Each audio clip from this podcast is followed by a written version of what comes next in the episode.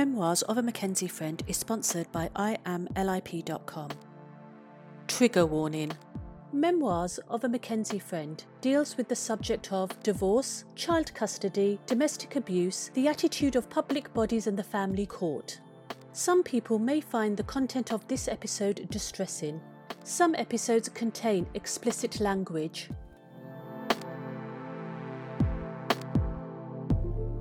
My name is Selina. Who am I? I am white, I am black, I am brown, and I am much, much more. I'm a Christian, I'm a Hindu, I'm a Buddhist, I'm a Sikh, I'm a Muslim, I am Catholic, and human to the core. I am every person who did what they were supposed to do leave and tell. I am every person who was re abused by the system. I am every person who was disbelieved by the police before I even began to speak my truth. I am every person who faced an unaccountable family court only to be silenced by their orders. I am Anonymous Us, and here are our stories.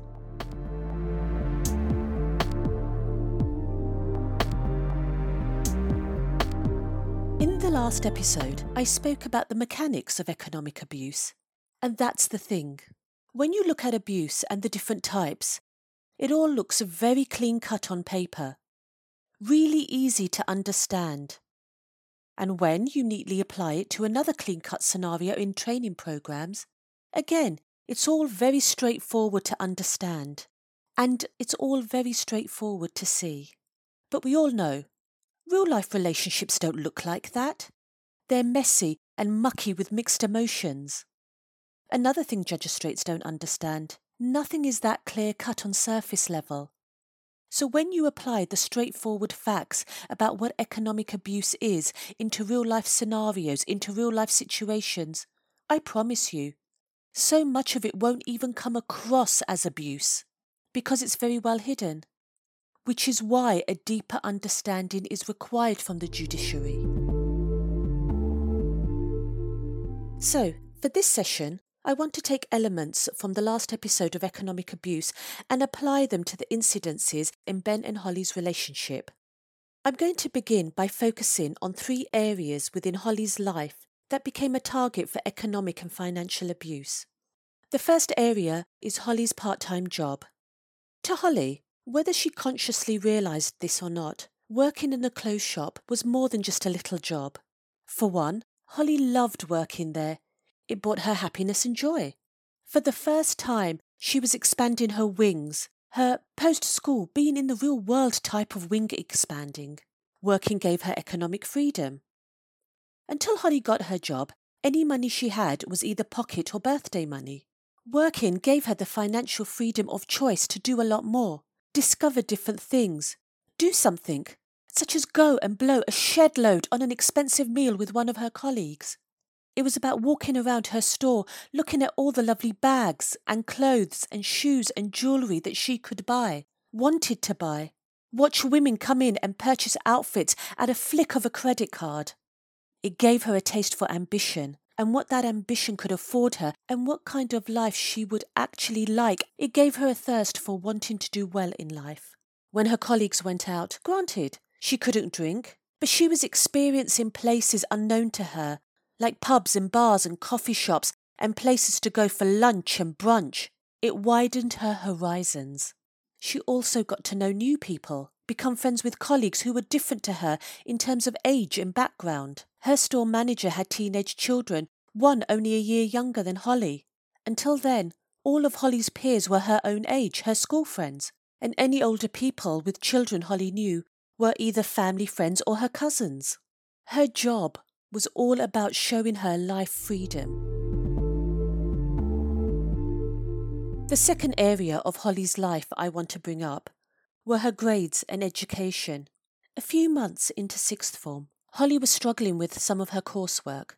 Her college tutor was not overly worried about it, because it was not unknown for students to struggle at this point, because it was quite a big jump from GCSEs to A levels. And for Holly, college was different from school, where at school work was more structured, homework was more structured. It wasn't just about handing in coursework. And, in addition, there were more things happening in Holly's life her relationship, her job, developing a new social life, developing a social structure.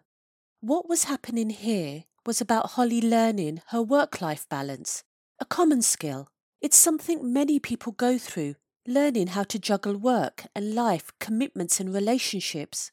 And for many, it's one of life's learning curves.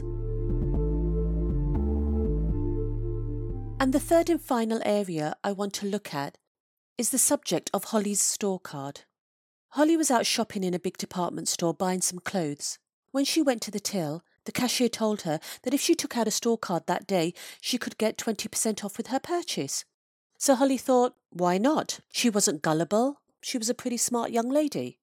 At no stage did Holly ever max out, overspend, or couldn't keep up with her payments. There were a few hundred pounds on her store card, which she was comfortably paying off with her wages every month. Her store card was about teaching Holly how to handle her money, how to budget. She was developing a credit footprint and a credit identity.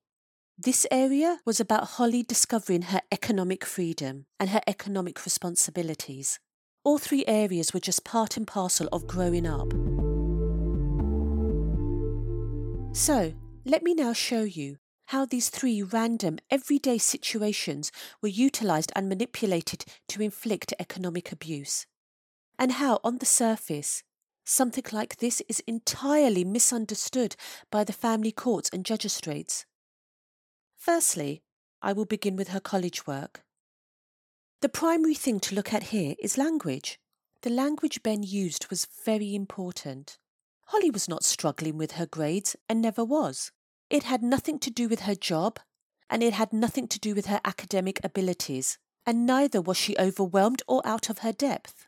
Yet this narrative was used to suggest that she give up on other things in her life apart from Ben.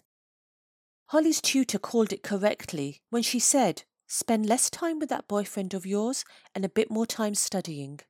What was actually happening here was that Holly was struggling to keep on top of everything. Ben was demanding so much of her time, in person, via the phone, texting, messaging, over and above what would be justifiable and understandable in any honeymoon period.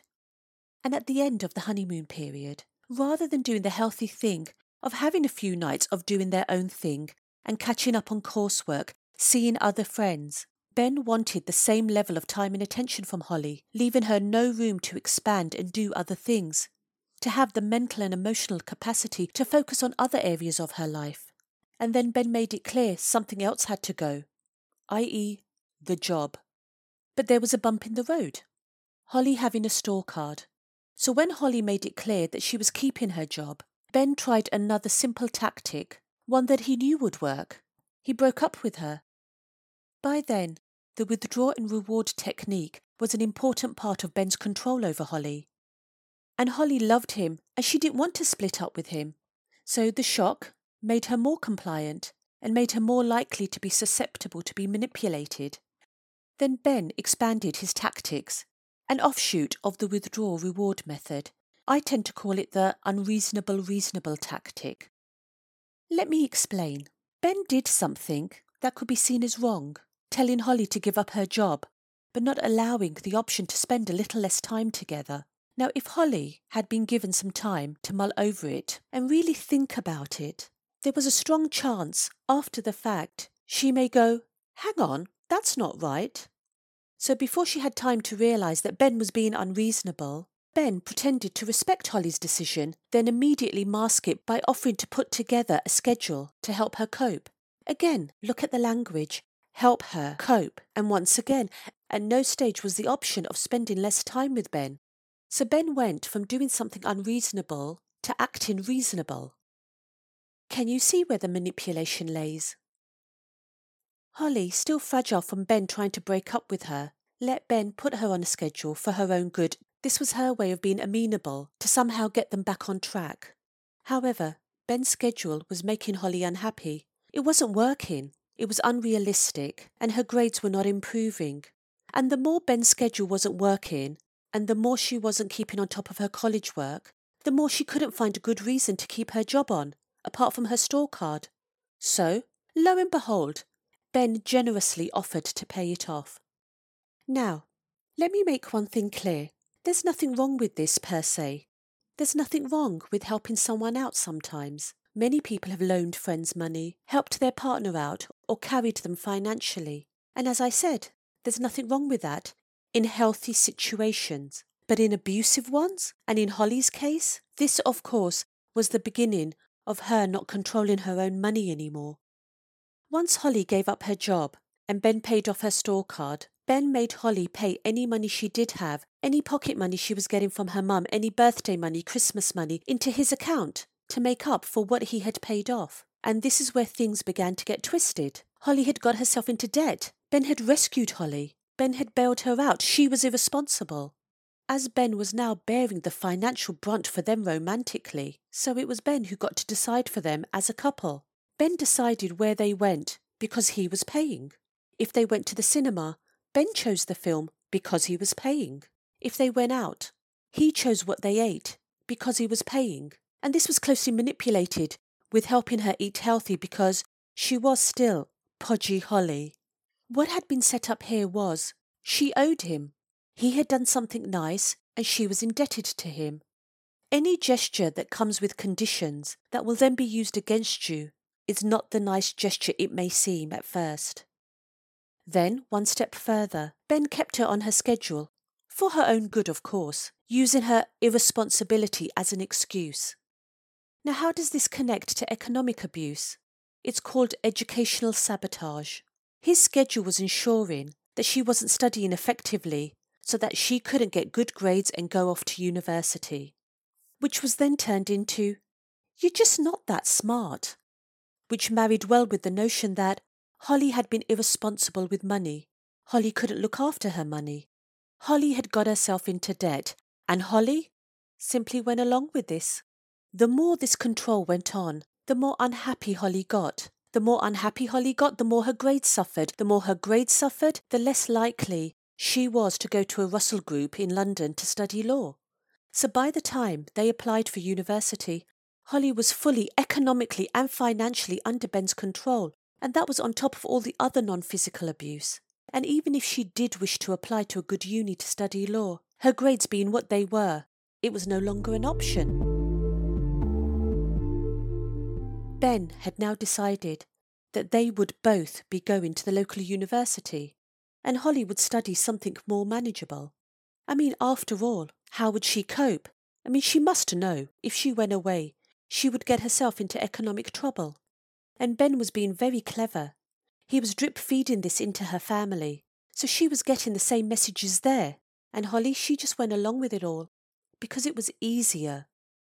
When they started university, Ben decided that they were getting a flat and they were not going to stay in halls or residence. Again, Holly had no say in any of it. So any money she had from student loans, money from her mum, birthday, was all still being paid into Ben's account. So when Ben spun the situation in that he was now keeping them both, he was financially carrying them both. It was his financial freedom that had been taken away by Holly. He was the one being economically clipped by Holly. What a wonderful and insidious use of Darvo.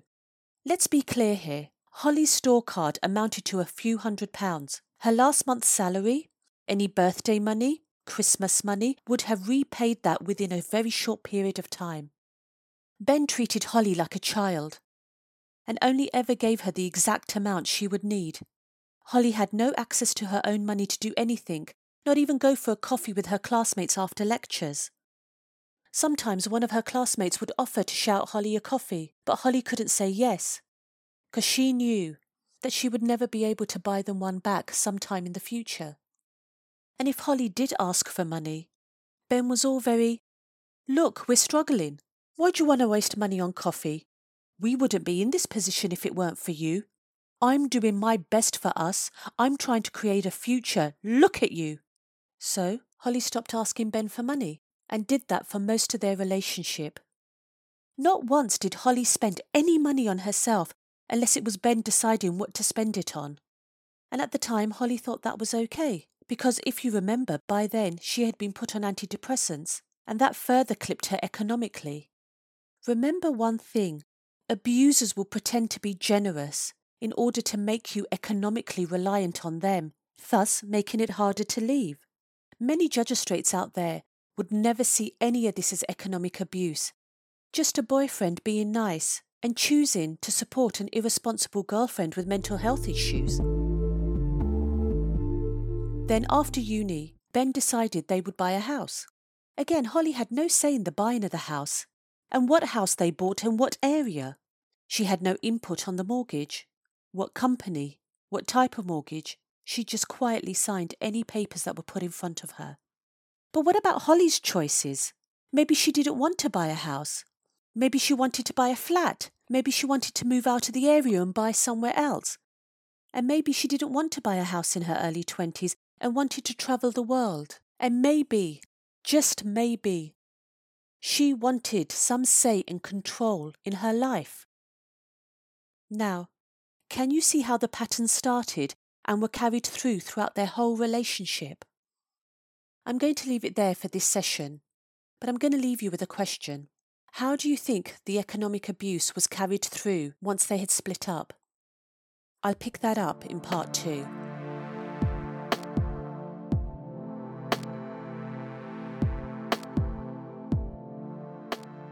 Memoirs of a McKenzie Friend is sponsored by IamLIP.com. If you are struggling with any of the issues discussed in today's episode, please go to www.iamlip.com where you can receive further information and help. Disclaimer The stories mentioned in this episode are fictional accounts based on and adapted from real life experiences. Due to the repetitive nature of the family court, any similarities to any other cases are purely coincidental.